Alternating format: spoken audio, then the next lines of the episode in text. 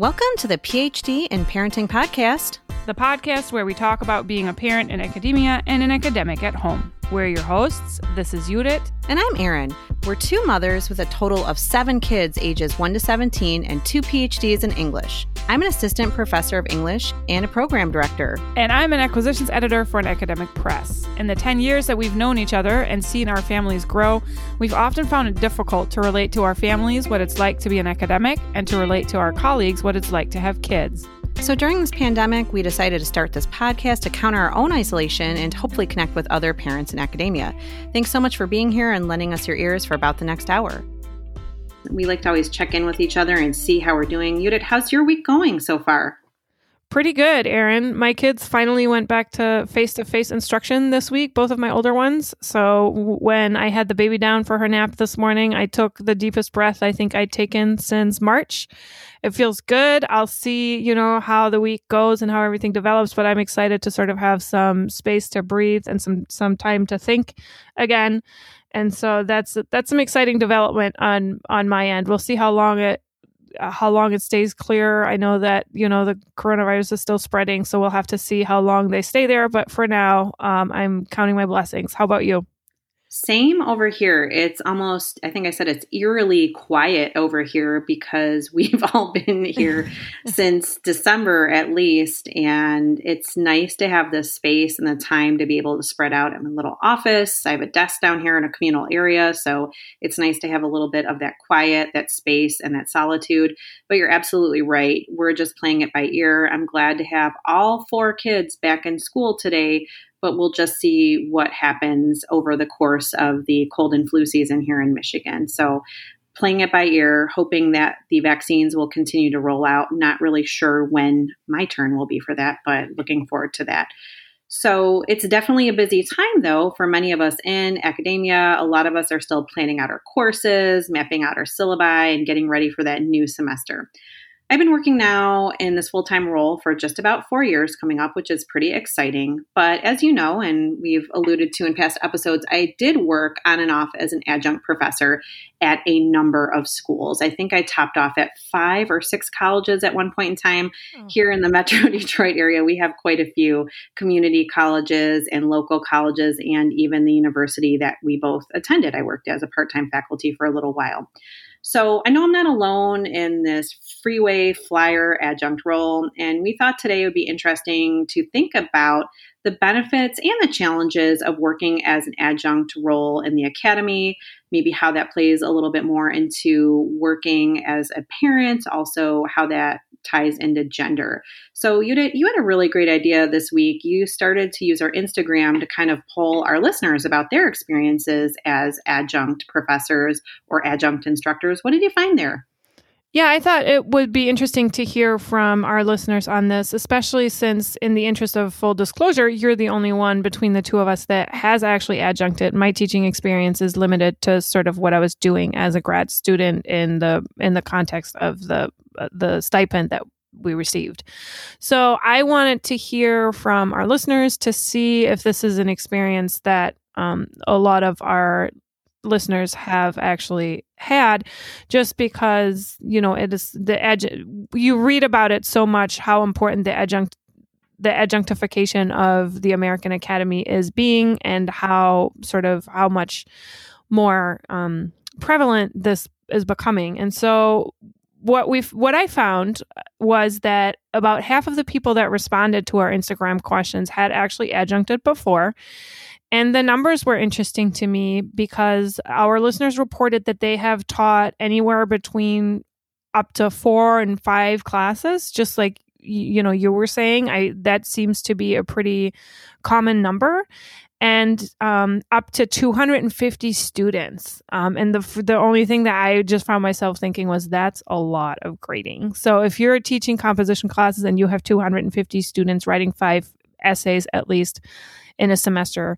That's a lot of grading on the instructor's part. I also thought it would be interesting to see if this was mostly at one institution or whether or not people are doing a lot of commuting.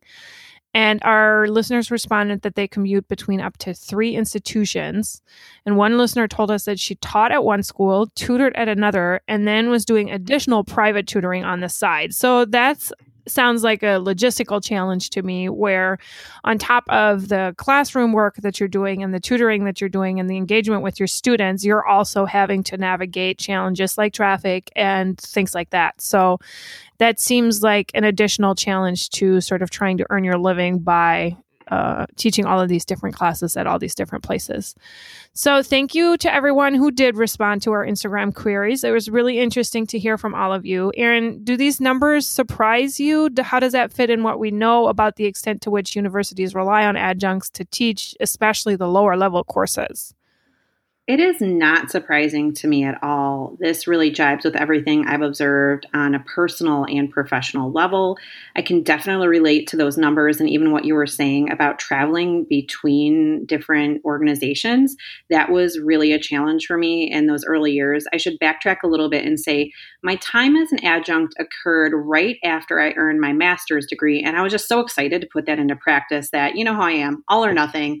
So I was like, I'm going to apply for every every opening I see. And I was hired because I was coming into this role just as that huge financial global crisis occurred. And here in Michigan, we had a lot of people that were going back to college. So we were having just record numbers of new enrollees, new students at a lot of the community colleges. So work was no problem for me. But I think I was working, I think I was employed by five different colleges and it was just, like you said, a logistical nightmare trying to drive all over Metro Detroit, which for our listeners, you know, I think Metro Detroit itself is like something outrageous, like 250 square miles. it's really one of the largest spread out urban areas um, of all. But I was driving all the way up to North Oakland County to a college that was about 45 minutes away down all the way down to a Detroit college that was right off the river that was also about 30 minutes away. And I always felt like, wait, where am I teaching today? What is it? I know I'm teaching composition classes at all these different colleges, but which class is it? So that logistical end of things that you mentioned really jives with me. But then as far as the numbers, right? Um, we have noticed that obviously the doors of the academy have been opened widely to a lot of uh, previously marginalized groups. So that's kind of great to see that we have a lot more diversity in the people that are being hired for these academic careers. But how are they being hired in? Well, mostly as adjuncts and as part time faculty, because let's be honest, that's a lot cheaper for the academy. That means that the budget is a little bit lower. And I had a report from the TIAA Institute. Um, it's a nonprofit that looks at higher education. Um, from 1993 to 2013, the percentage of underrepresented minorities in non tenure track part time faculty positions grew by 230%. So there's a positive there that we're seeing more diversity, but at the same time, these are those non tenure track part time faculty positions. So that's kind of problematic. And as we hope to discuss a little bit more in the episode, what does that mean as far as like being able to support a family? What if you're a single parent? What if you need health care? All of that. So that definitely jibes with the numbers. Um, do you have any more statistics or data on that? Yeah, I think that fits in with the larger development where we're seeing that um, in the 19, the same article that you referenced notes that in 1969, 80% of faculty were tenure or tenure track. And now that number is almost switched. Now we're at a point where it's closer to three quarters of faculty are non tenured. So we are seeing that development away from the tenure, um, the tenure positions to a more contingent uh, labor force. Yeah, and that really makes sense too. Both you and I have taken a look at the job lists year after year, and pandemic aside, they just continue to seem smaller and smaller and smaller, those offerings for the sought after tenure track jobs that we're all aiming for. And so that can be a little bit of a cause for despondency, I think, for some of us, because we have all those skills required. We finally have the PhD, we have the su- successful defense, but there's still just not the job. Um, Judith, I know we've talked a little bit in the past about the, how the pandemic has led to job cuts, but is there any way that somehow the pandemic and adjunct work and this whole landscape are kind of coinciding. I mean, do you think that the pandemic is kind of being used as a catch all to make other kinds of cuts?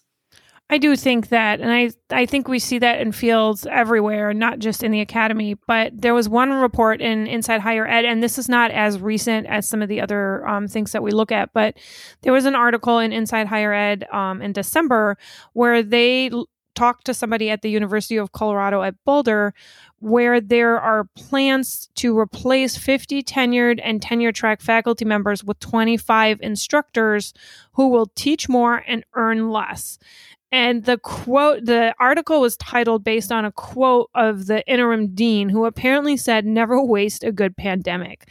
So I think what we're seeing here is that in the context of the pandemic, um, people, companies, universities are reevaluating the way that they run their business or their school and trying to make, trying to find ways to sort of, you know, combat the unpredictability that we always face, but also just plain save money.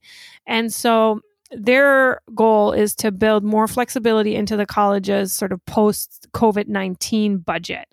The important thing to notice is that nobody is getting laid off. Obviously, they can't, you know, just lay off tenured people, but retirements are incentivized. So retirements are coming up. They are uh, encouraging people to retire. Um, and then not replacing those with tenure track positions and then hiring you know if somebody somebody retires uh, if two people retire and they can hire one one non-tenure track faculty who can teach all of those classes that are falling out of course they're saving a lot of money. And so i think we're going to see that more and more.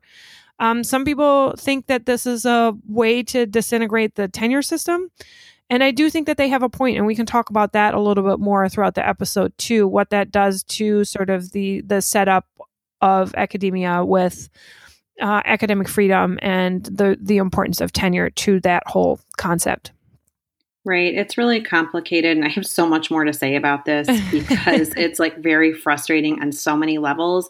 And I know a lot of times the universities are looking at the bottom line, the return on investment, but I think it's more complicated than just a numbers game. And I want to speak about that a little bit more later on about why sometimes it's worth investing, if not in tenure track positions, at least, you know, maybe lecture positions with some sort of contract because here in Michigan it is a right to work state. And what that means you know not only for adjuncts but also sometimes people that are in that um, part-time role or even full-time role is that you know you can be let go whenever. And that's that's a really frightening prospect for many of us. Um, i think it's worth noting too when we're talking about this i saw this really interesting quote from terry mcglynn uh, this was also in the chronicle of higher education and the quote was full professors benefit from the exploitation of non-tenure track instructors and i mean those are strong harsh words but there is some merit i think in that argument that obviously when we're talking about the adjunct workforce and the colleges that I worked at, you know, typically they're doing the lion's share of a lot of these beginning level intro courses and taking on so much work. So, like you said, the tenure track folks have that liberty of being able to research, being able to have that space for intellectual development and discovery, and maybe go on sabbatical and all those great things. So I wondered if that um, quote resonated with you at all, anything that you've thought about as you've kind of been in the world of higher education or now kind of um, ancillary to it. Do you think that quote has merit? I do. I see that as a very important point, and I think every time there is an outcry about adjuncting and the structure and the the sort of exploitation of the non tenure track worker, there's often that call for. Um, for solidarity from full professors and tenured faculty and that does seem to be there does seem to be sort of like a cased setup or a, a two class society within the academy and that's I, th- I think that that's a valid point. Yes, I, I do agree with you on that. Um, and there's there's some things you know about the the research that professors do as well to think about the ways in which somebody who is adjuncting and teaching four or five classes is neither expected to do research research nor do they have the time for it nor is there any sort of compensation for it. And so i do think that that you know the fact that there are that there is a whole workforce that takes on teaching these classes that maybe somebody who was hired to do more research isn't excited about teaching because the questions that i asked on instagram also showed that most people who do adjunct teach the lower level classes. And so those aren't necessarily the fought over classes. So it creates a, a, system where full professors have the time and the space and the resources to do research. And on top of that, they also get out of, if you will, teaching the less desirable classes. So I think there's something to be said and there are conversations to be had about how that entire system can be made more fair, not just in economical terms, but also in terms of the type of work that adjuncts are assigned. Now, having said all of that, and I think we will get into the nitty and gritty and the negatives of this whole setup a little bit more, I wanted to start out by asking you from your own experience did you find anything beneficial about working as an adjunct? Was there anything that you appreciated about it? Um, was there a silver lining that you can share with us? For sure. I mean, first and foremost, I was working in this capacity right after my master's degree, and I was planning on pursuing the PhD. This gave me a lot of great teaching experience, which can be really crucial if you're not hired in somewhere full time, right? That you can go to the job market saying, I've taught so many different sections of this class. I know what I'm doing. And what's neat about where we work here in the Metro Detroit area was like I was getting a lot of different experience with different demographics of students. Like I said, when I started, I was working with many non traditional students who happen to be a little bit older. I also have taught a number of groups of like veterans who are returning. So that was important. I had a lot of diversity. There, you know, working in the Metro Detroit area, teaching with first gen college students, people of color. So all of those were like made for a really robust teaching CV, which was really important to me. And I got that experience at the community college. And I think that was awesome. That being said, there's not that much of a difference between teaching a first year com class at a community college as opposed to working at a university. A lot of the subject matter is quite the same. So there were a lot of good connections there. What I also liked about working as an adjunct is that I did have freedom, right? I didn't necessarily have to have formal office hours. If a student wanted to meet with me, we could set up something sort of informally, casually. I wasn't doing any of that service work that we've talked about in the past. I wasn't tied into any of those sort of meetings or anything like that. So basically, I was there to teach, and that was it um, you can be an adjunct because you love teaching, right? That you're just in it because you're not necessarily looking for a full time position. You enjoy being in the class a little bit. I know some people like that. Um, we'll talk more about how that works in a situation where a person is married or in a partnership because I don't think you can survive on a couple of classes a semester but I had more time to myself and I thought it was conducive to where I was in my family planning stages, if you will. That I was working as an adjunct when I was pregnant, I was working as an adjunct when I had infants. So, really, there were times, if you can believe this, I was nursing my child. I'd go teach the class. I would, you know, maybe that was a three hour class or something like that. And I'd make it back just in time to nurse again. I didn't even have to do any pumping so that kind of worked out for me, you know, that I had that time to just go, go to do the class, come back, and the baby was ready for me. So I like that kind of freedom and that ability to kind of work around and get a lot of great experience. Um, you said you had some experience, you had some responses from our listeners as well that had similar experiences. What did you find out there? Yeah, the the responses are actually resonate very much with what you are just saying. One of our listeners said that the flexibility in the schedule was one of the big advantages, although she does acknowledge that that's not always possible. Um, and th- that's not a given. The flexibility is actually something that always is sort of alluring to me. I often, you know, look at people that are teaching over the summer with a good amount of jealousy just because for us, summer is crunch time. So just as my kids get out of school, it's hard for me even to take some time off just because of the workload that we have over the summer.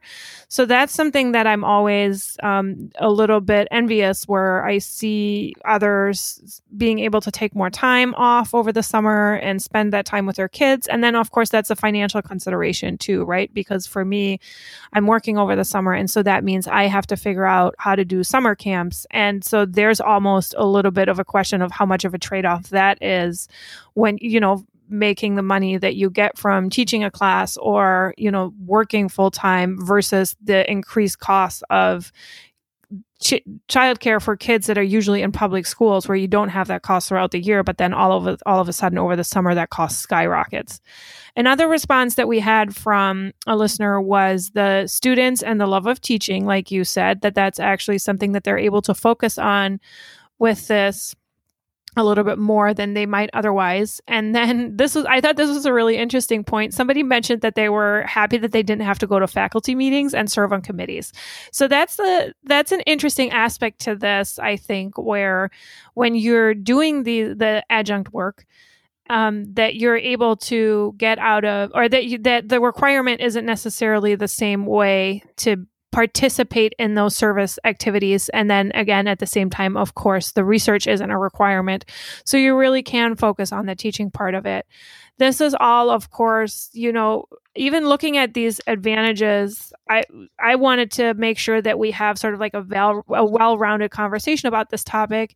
But that's not to say I don't want to condone um, this whole system. Of course, I think we all understand that this is sort of uh, that the whole entire setup um, is exploitative, and um, the adjuncts are woefully underpaid, and we can talk about that more. But I do, I did want to kind of see what the silver linings were, and if there are things that people appreciate about the opportunity to teach classes. And I think what you're, what you were saying too about building your resume is is an important factor. It's just that when you hit the job market, there are so many people out there that have already taught a lot, so that experience is almost a necessity. And that's a little bit a chicken and egg question, you know, if but at the same time I think that's that's worth mentioning. Um, but so let's move on to the more more um, maybe more lengthy question, which is what are some of the negatives? What are some of the things that are bothersome about it? Can you start us off with some of those? I sure can. and I even want to bounce off some of the things that you said. I like research and I like going to conferences. And while not having that research agenda can be a pro, when you are working as an adjunct, there's not necessarily a lot of support for that. And so if a person does want to keep current and hopefully is one day wanting to move out of that adjunct world, we have to keep current with a good CV. But how do we go to a conference when we're barely making any money and that's not being necessarily supported by the university or colleges that we're working at? So for me, as much as I want to say, oh, not having a research agenda is a good thing, I actually really like that part of the academy. And so it was hard to find the time and the money to do that as an adjunct faculty member.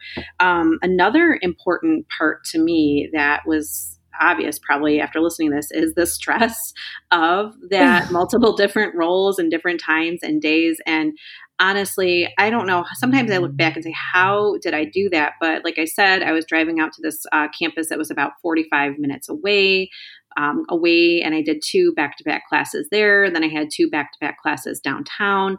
And there was kind of a stress of like, what is happening? Where am I supposed to be? What notes do I need for today? Which class is this? And I, you know, we need to be organized. And I tried to stay organized, but that could be a little bit stressful and not knowing where I was going to be obviously, the big one for me is just the lack of job security that you can be an awesome professor and do really, really well. But there's just times where the college would say, Yeah, we just don't have anything for you this semester. So, okay, what do I do now? Um, the other flip side of that coin is that you don't always find out what classes you're going to have. One college I worked at, they would call you on a Friday and say, okay, we are ready for you to go on Monday. We have three classes we want to give to you. I'm, I'm totally serious. You had to scramble to get everything. Yeah, it's, and this college is known for that, by the way. It's a community college. I'm not the only one this happened to, but it's not enough turnaround time. I, I don't think to have a really well thought out and really well prepared syllabi you know, that's just not enough time. And so there's that sort of stress. Sometimes you get an assignment and then they say, you know what, ah, just not enough people signed up for it.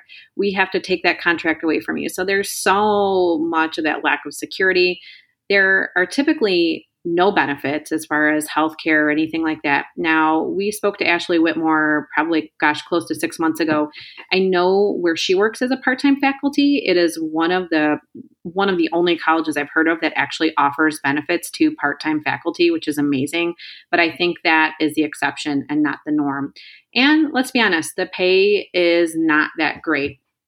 Speaking from personal experience, I have averaged in the last 10 years anywhere between 2,000 to $3,000 per like three credit hour class. So if you think about that, even if a person did take five classes and say we put it at the high end, $3,000, that's $15,000 for a semester. Uh, that's not really that great. Um, and that's the high end. I'm going high. I've, I've actually I think in the past received about I think one of the classes was like sixteen hundred dollars um, for the whole semester. So you know it's it's just not a way to support a family or even one person at times, especially without healthcare. So those are kind of some of my cons or negatives about it. Did you have anything else to add there? I think that's so important and relevant to think about the way in which the entire system is set up for somebody who's adding income to the family income. It almost feels like that is the presumption, right? The the assumption like this only works well for somebody who has somebody else with benefits, especially healthcare, but also other benefits, right? And who where, you know, it doesn't matter so much if you lose a class and you're $1600 short for the next 4 months. This is to ask this of somebody who you know maybe is on their own and has children to support or something like that is just that is outrageous. Um and i you know i don't know. That i don't want to get too much into i think i don't want to preach to the choir. I think we probably all agree that this is outrageous but you the way you phrased that just has made that brought that point home so much to me. So that's yeah um Side note, yeah. when I was working as an adjunct, I and the children were on Medicaid or Medicare. I'm not sure what the phrase was because you can oh. get that when you've just had a baby my husband is a veteran, so the way we worked it out was like if he ever had any needs, he'd go down to the VA, which is another whole conversation. But right. so that's that's how we rolled at that time because we didn't have enough money and we didn't have any benefits. So it was because I think I had been pregnant. I think in Michigan, once you are pregnant and you don't have any health care, uh, you can have those it's um, some benefits through that. But that's the only way we were able to sustain our health care. We couldn't have paid out of pocket. There's absolutely no way. So I just wanted to put that out there. I was definitely on some government aid at the time. Right. Yeah, and that doesn't seem that doesn't seem right to me. It doesn't that if you're doing what you were just describing and what our listeners have described, teaching 250 students, you know, at five different institutions and you're managing all that, um that you shouldn't have the added stress to have to worry about whether or not your job's secure and whether or not you can pay, you know, if your kid has to go to the ER or whatever. But again, preaching to the choir, I assume. Some of our listener, some of our additional listener responses were again what you are echo what you already said the insecurity and the easy replacement i think that's also has psychological um, consequences for the instructor if there's sort of the lack of trust in your work um, that can maybe impact the quality of the work that you're able to deliver and what that sort of does to the students, right? And what kinds of signals that sends to the students. I think that's important to keep in mind too, or to think about and to address um, that they're that this that we're telling the students your education doesn't really you know matter that much. We're not going to put a, an instructor in front of you that's fully supported and can come into the classroom and really focus on being in the classroom versus versus having to think about where am I driving next? What's the uh, what's the other class that I'm teaching? Where am I going to you know pay my dentist bill? And yada yada yada. So that's an important thing I think to keep in mind the importance of supporting the instructors to make sure that they can do put their best foot forward in the classroom. Another listener responded that they felt that there was a lack of connection to the con- to the institution and i've heard that from other people too that as adjuncts these instructors often feel like they don't know what the resources are they're not in they're not really informed about certain things on campus and things like that. And that just seems like such an easy thing to address. Like if that is a systemic widespread issue I don't understand why that's not something that universities and colleges are meeting head on because it wouldn't be that difficult to have a little bit of onboarding for an adjunct to show them where even just like where the copier is or something like that, right? Where, um, or to to give them offices that are actually located in the vicinity of the department. I've heard that a lot too. That they're that sometimes adjuncts are on an entirely different as um, part of the campus and have to walk or have no connection to the department that they're teaching in.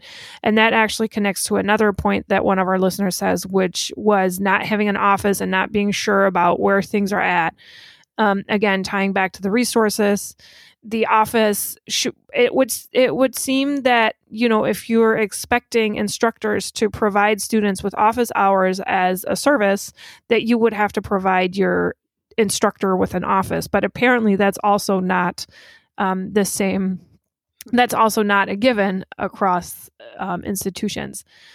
So, um, one other thing that I wanted to add as a negative that w- hasn't been brought up by anybody else is and I and I kind of gestured toward that earlier in the conversation is the impoverishment in research that we're seeing, right? So not only is it not required to do research and not supported, but there's also not um, people literally can't afford to do research. They don't have time and there's no compensation, right? Usually, the way that the publishing and the research system is set up in the university is that the university pays you to do research and the publisher is there to sort of support that endeavor.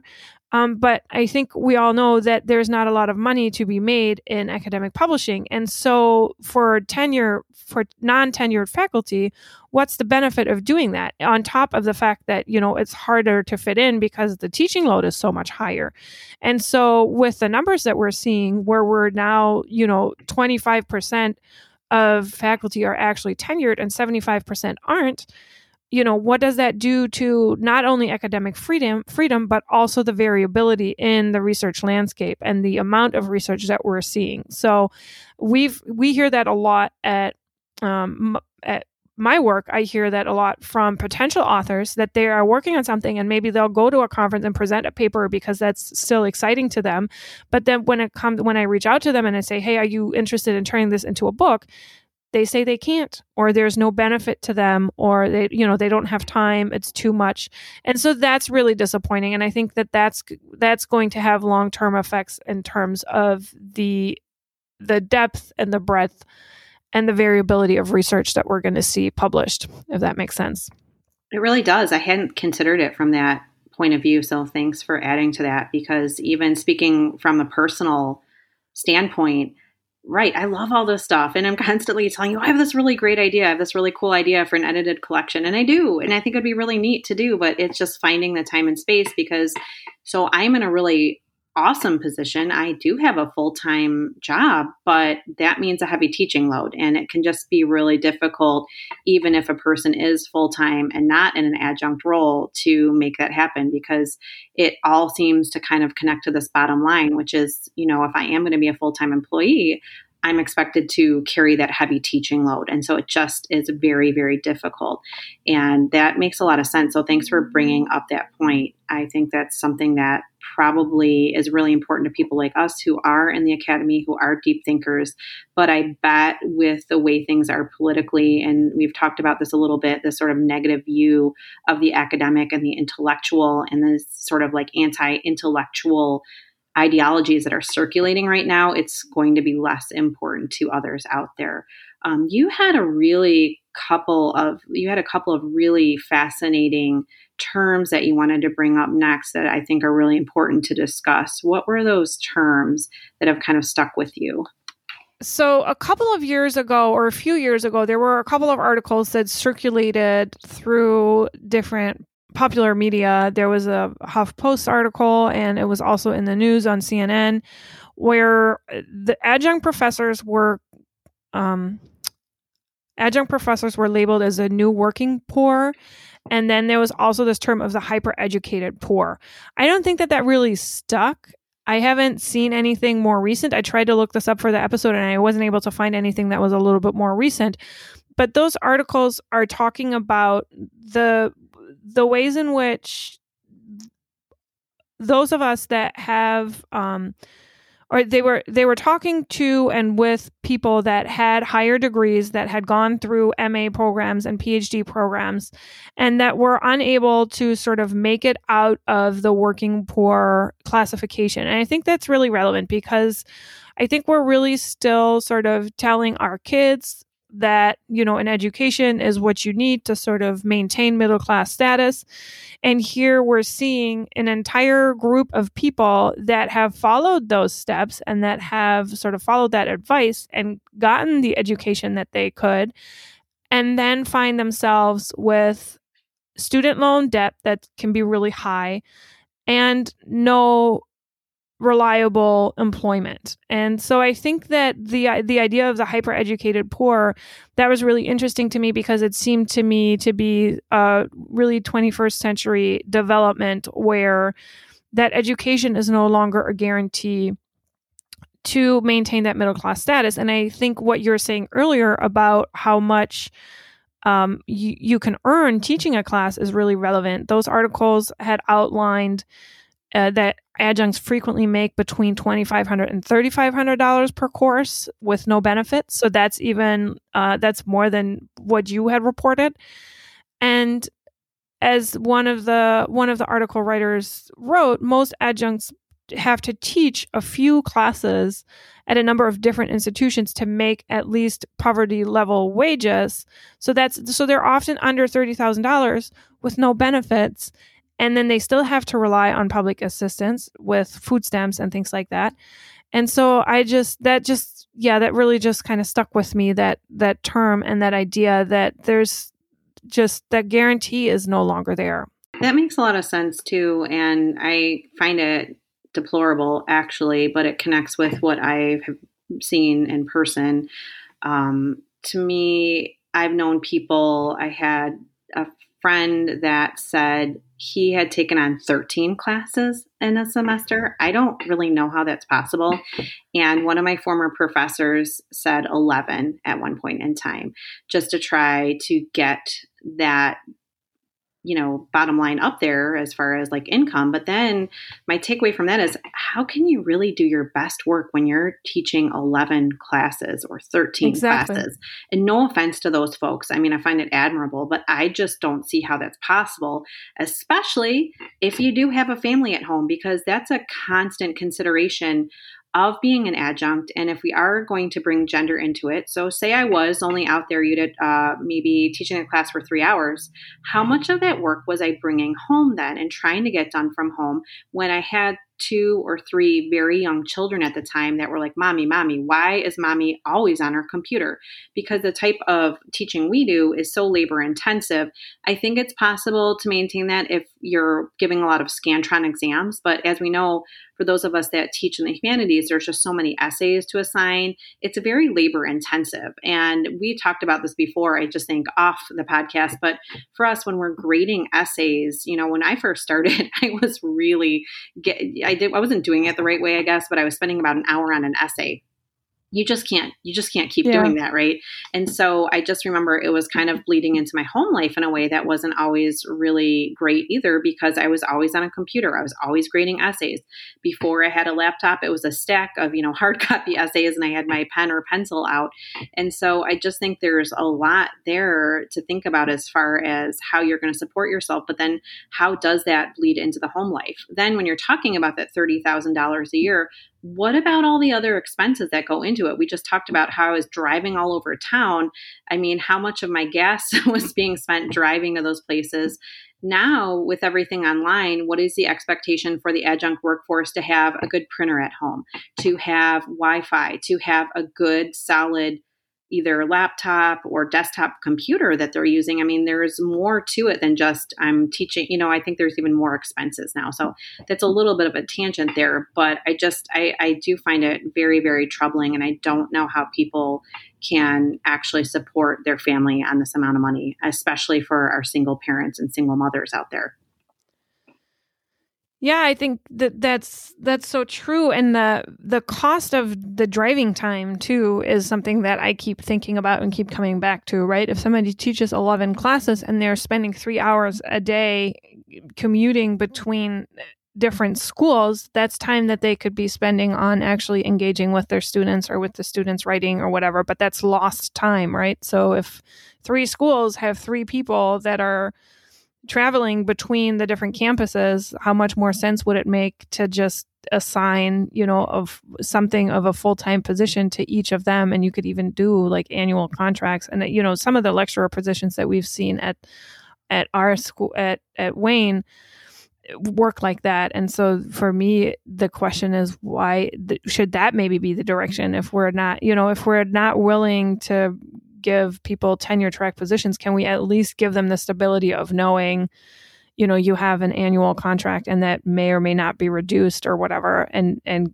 give people some benefits. It's just to me so disheartening that that's not part of it and that it's all sort of like you're working like a um you're working like a subcontractor or something like that, which again just seems to me like it would really impact the quality of the teaching and what kinds of signals do we want to send to students and at what point can the student, the customer student that we've talked about, sort of decide, you know, what kinds of schools they want to go to. That's an interesting question to me as well. Absolutely. I think it's really counterintuitive sometimes. I know when people are thinking about the budget and everything like this, sure, this is cheaper, but what are the other costs? Because I don't think students realize that so many of their faculty members are adjunct professors. And I don't think they fully understand the implications of that. Like the student wants a teacher that is accessible. And I get that, right? You want to feel like your professor is there for you. If we are looking at this like customer service model, right, that the student is also AKA the customer but like how can you expect to hear back from a professor that's probably at the next school right? Like they're already they've already driven down the freeway to the next place that they work so they can't have that accessibility. And i do think if the universities and colleges were to invest more and maybe make some of those more lecturer positions open and available i think the payoff would be a different kind of payoff. They'd have to invest a little bit more but then i think those workers, those instructors are willing to give back a little bit more, if that makes sense. Because I feel like I'm going to give as much as I get, and vice versa. That if the college is willing to invest in me, I'm going to give it my all. That is why you did. I work really, really hard at my job because it is great that I have benefits. It's great that I have some stability. Because they gave me that full time role, I work really, really hard to do my very, very best. And I think I wouldn't be alone in that type of work ethic, right? That, like, wow, I finally got it. I have a full time role. So I'm going to make sure I keep it. I'm going to do my very best. And I think it's harder for people when you feel like, yeah, I might not have a contract next semester. I might not have any work. I don't know. It's harder for me to invest and give it my all when there's all that sort of ambiguity about the future.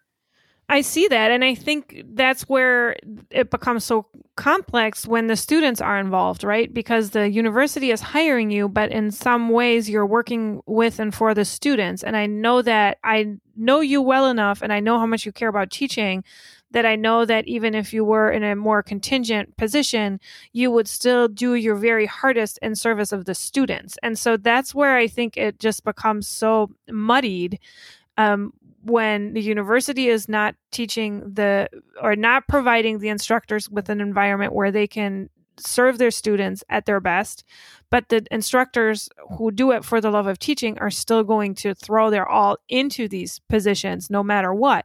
And so that's i think that's where it becomes so um, difficult and and just uh, i don't know Yeah, I think we've had a pretty good discussion so far. Love to hear more from other people's experiences about being an adjunct, and I'm curious to see what 2021 holds for the world of higher education and if, in fact, we'll see more of these tenure track positions. Probably not. I mean, if we're being honest, we might see more people retiring. But I like your idea or thinking about maybe how the university could at least bring in some more paid lecturer positions. I think that would be a sense of stability and something to aim for. You know, I think it's a little odd, like you said, um, going back to what one of the listeners said about like not having a seat at the table.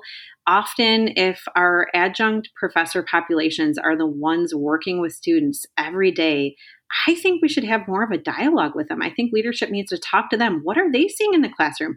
How are, if this is all about how students are reacting to classes and if students are the customers, it seems to me that we should be including this group of people in more and more of the conversation. So that definitely is a big miss for me.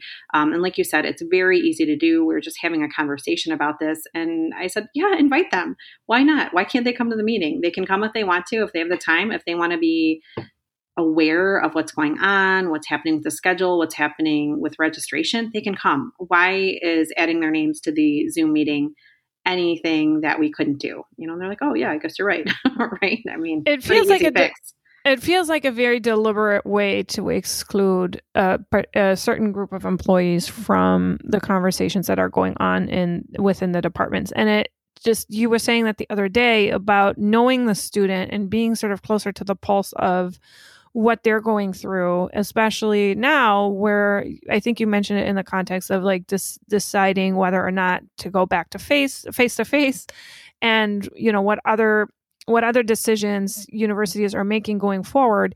It's important to consider you know what the students can do and what their life situations are. And the people that are most in the classroom are probably have probably have most knowledge about how the students are wired and what their lives look like. So, yes, you know, they should be brought to the table because they would have a lot to contribute.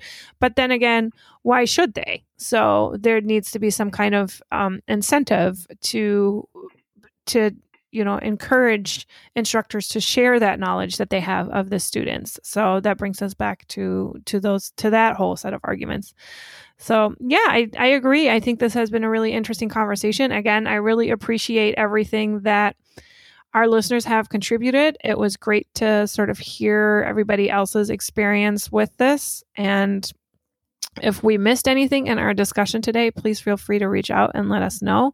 We'd love to continue this conversation, um, both online and maybe in, in future episodes if there's more to say on that.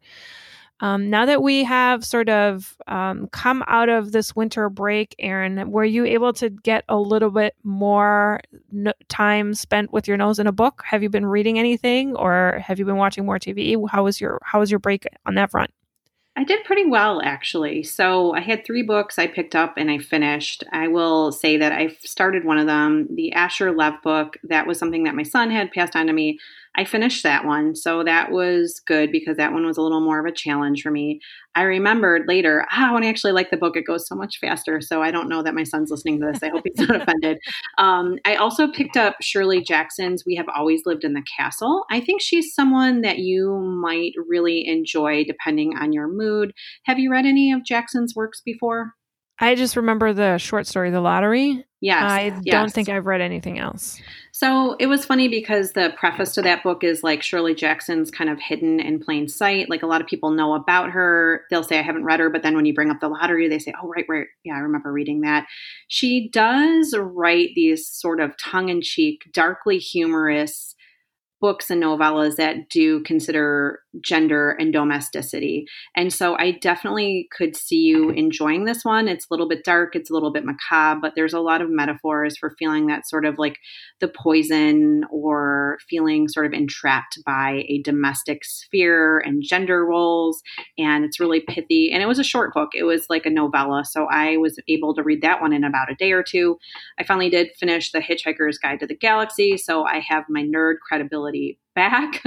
um, that was good. It was one of those things that when I finished reading that, I'm like, oh my gosh, so many people have appropriated lines from this. So it was like one of those things that I felt like if I am in cultural studies and I like sci fi, I'm glad I read it because there were just so many lines. I'm like, oh my gosh. This movie referenced that line. The Simpsons had a little homage to the dolphins. Thanks for all the fish. If you read the book, you'll get that one. Um, and so then I sound like I'm all over the place, which I am. You know, I ha- kind of have varied various tastes, I guess you could say. I did start the show Bridgerton on Netflix. I just kept seeing so much about that in my feed. I'm like, okay, I'll start that. I didn't think that was going to be something that my husband would enjoy as much. Um, have you seen anything about Bridgerton or are you aware of this particular program? I'm aware. I've seen it pop up on my social media too, but I have yet to check it out. So it is interesting because when I started watching it, I thought, wow, this seems to fall right within that pattern you had mentioned a few weeks, months ago. I'm not sure this idea that like a lot of the prestige programming is either really really magical or science fiction based or nostalgic. And obviously this one is nostalgic. It's kind of roughly a regency era piece. It's also revisionist in many ways. And my takeaway so far i'm about three episodes in. It's really pretty to look at. There's a lot of really pretty good looking people that are like in aesthetically pleasing regency era dresses the sets are beautiful. The music is really cool because it's kind of like they take today's contemporary music and then kind of remix it as a string quartet or something like that. So I really like that. But there's a lot of anachronisms that kind of don't sit well with me because, as you know, I wrote my master's thesis on Jane Austen, who was kind of roughly in that Regency era. For example, uh, a male character sort of frankly discusses masturbation to a, a female character. I just don't think that would have happened. A, because it would have been completely improper, but B, because I just don't think female sexuality and sexual pleasure was considered at all back then. So this character is like, well, you have to touch yourself between the legs and, until you reach a pinnacle. And I'm like, yeah, that wouldn't happen at all.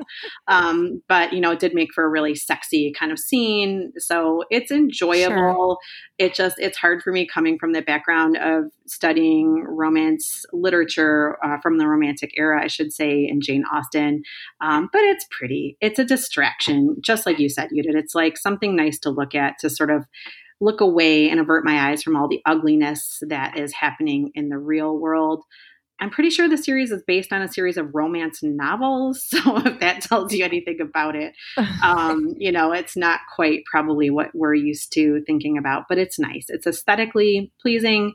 And yeah, my husband wasn't really into it, but I've been watching it alone. Um, so that was kind of a lot that I've been checking out as far as reading and watching. How about you? Have you found the time to finish any books, start any new books?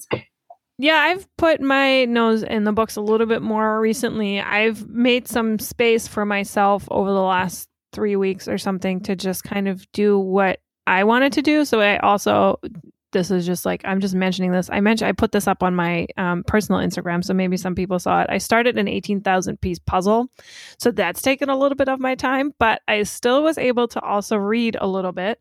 Um, one book that I read over the break, if you want to call it that, was Untamed by Glennon Doyle. And I kind of have a lot more thoughts on that, I think, than I can share here in a little two to three minute um, snippet. But this was a, a, gift from a friend, and it's been really, I've seen that all over social media too. There's a lot of excitement about it.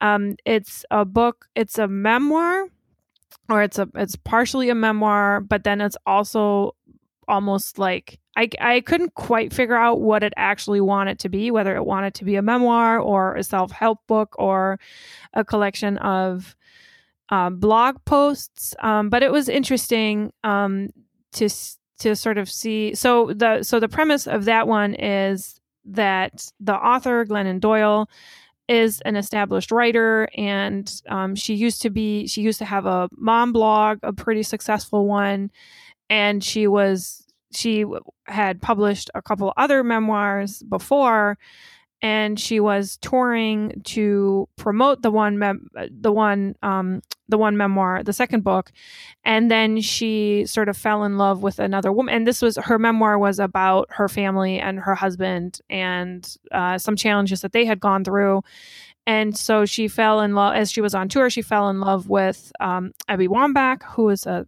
soccer player. I don't know if you're if you know her, and so her book is sort of about um, following that that love and separating from her husband and starting a new family. It's sort of like a mixed family. Um, the husband the, the ex-husband is still really involved in raising the kids.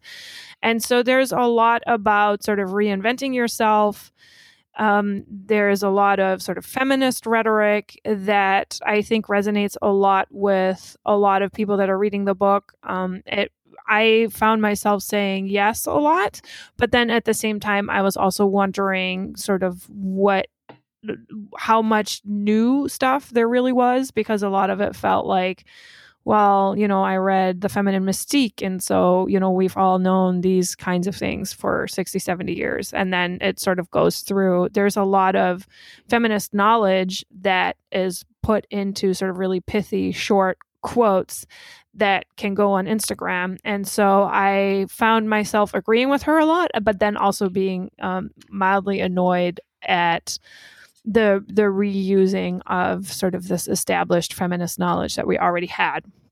Um, so something that, and then something that I'm reading now that I'm um, very excited about. This is kind of an interesting story. My daughter had my my birthday was in September, and my daughter had wanted to get me something, and so she kept asking me and kept asking me. And I usually, um, I'm on Goodreads, and one i and and some other you know other places. If i see books that i want to read or i hear about it from you or whatever i'll put them on my wish list on my amazon. And so i and she's on my phone and she's on my computer. So when she asked me, What do you want for your birthday? I was like, Well, I don't want to tell you exactly what I want, but why don't you go into my Amazon wish list and just pick something off of there and have daddy order, order that for you? So she did. So it was a surprise what I got. And she picked um, Girl, Woman, Other by Bernardine Evaristo. Have you heard of that one? I've heard the title, but I don't know much about it. So I'd love to hear more. So she won the Booker Prize for this one in 2019, and it is really good. I'm not super far into it, but I'm really enjoying it. It's a it's a book about 12 women. Um, and there's as far as I can tell, they are all attending the premiere of a theater piece that one of the women wrote.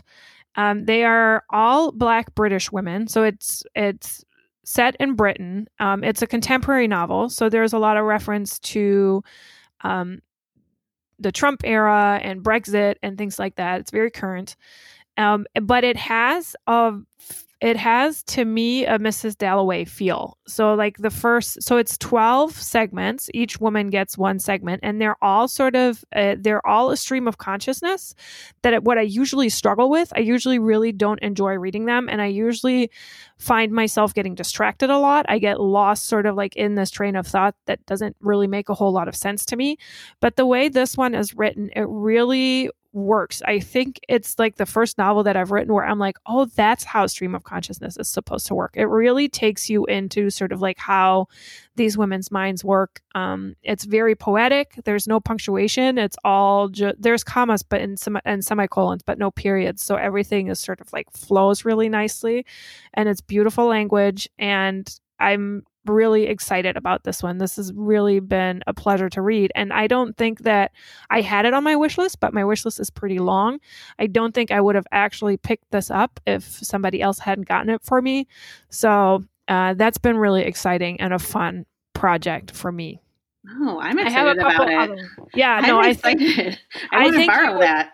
Yes, I think you would really like it. And if I ever get to see you again in person and I'm done with the book, I will um, hand it to you and you can read it. It's it's really fascinating. I have a couple other ones, but they're not as interesting and exciting, so I will save those for next time. That's awesome. Yeah. IRL one day we'll be trading like 16 books with each other because that sounds great. That sounds like yeah. my cup of tea.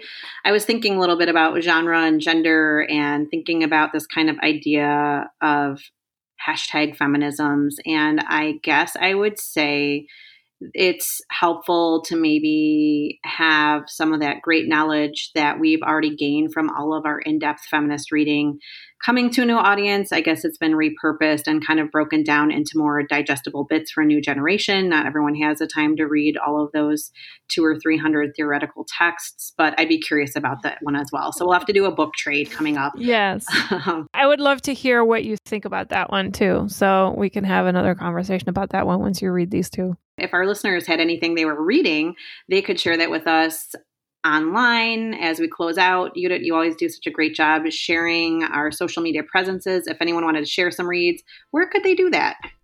Yeah, share some reads, give us feedback on the episodes. We'd really love to hear from you. Um, you can send us um, emails at phd and parenting podcast at gmail.com and anything that you want to share on Instagram, you can do that um, at we're we're on Instagram at PhD in Parenting. Remember to tag us if you want us to see what you're doing, and please, um, I will urge you again. Feel free to rate the podcast, share it with a friend, leave us a review, whatever um, you could do to share share it with others helps us sort of um, grow our audience. So Thank you again for listening this week and every week, and we look forward to coming back with a new episode soon.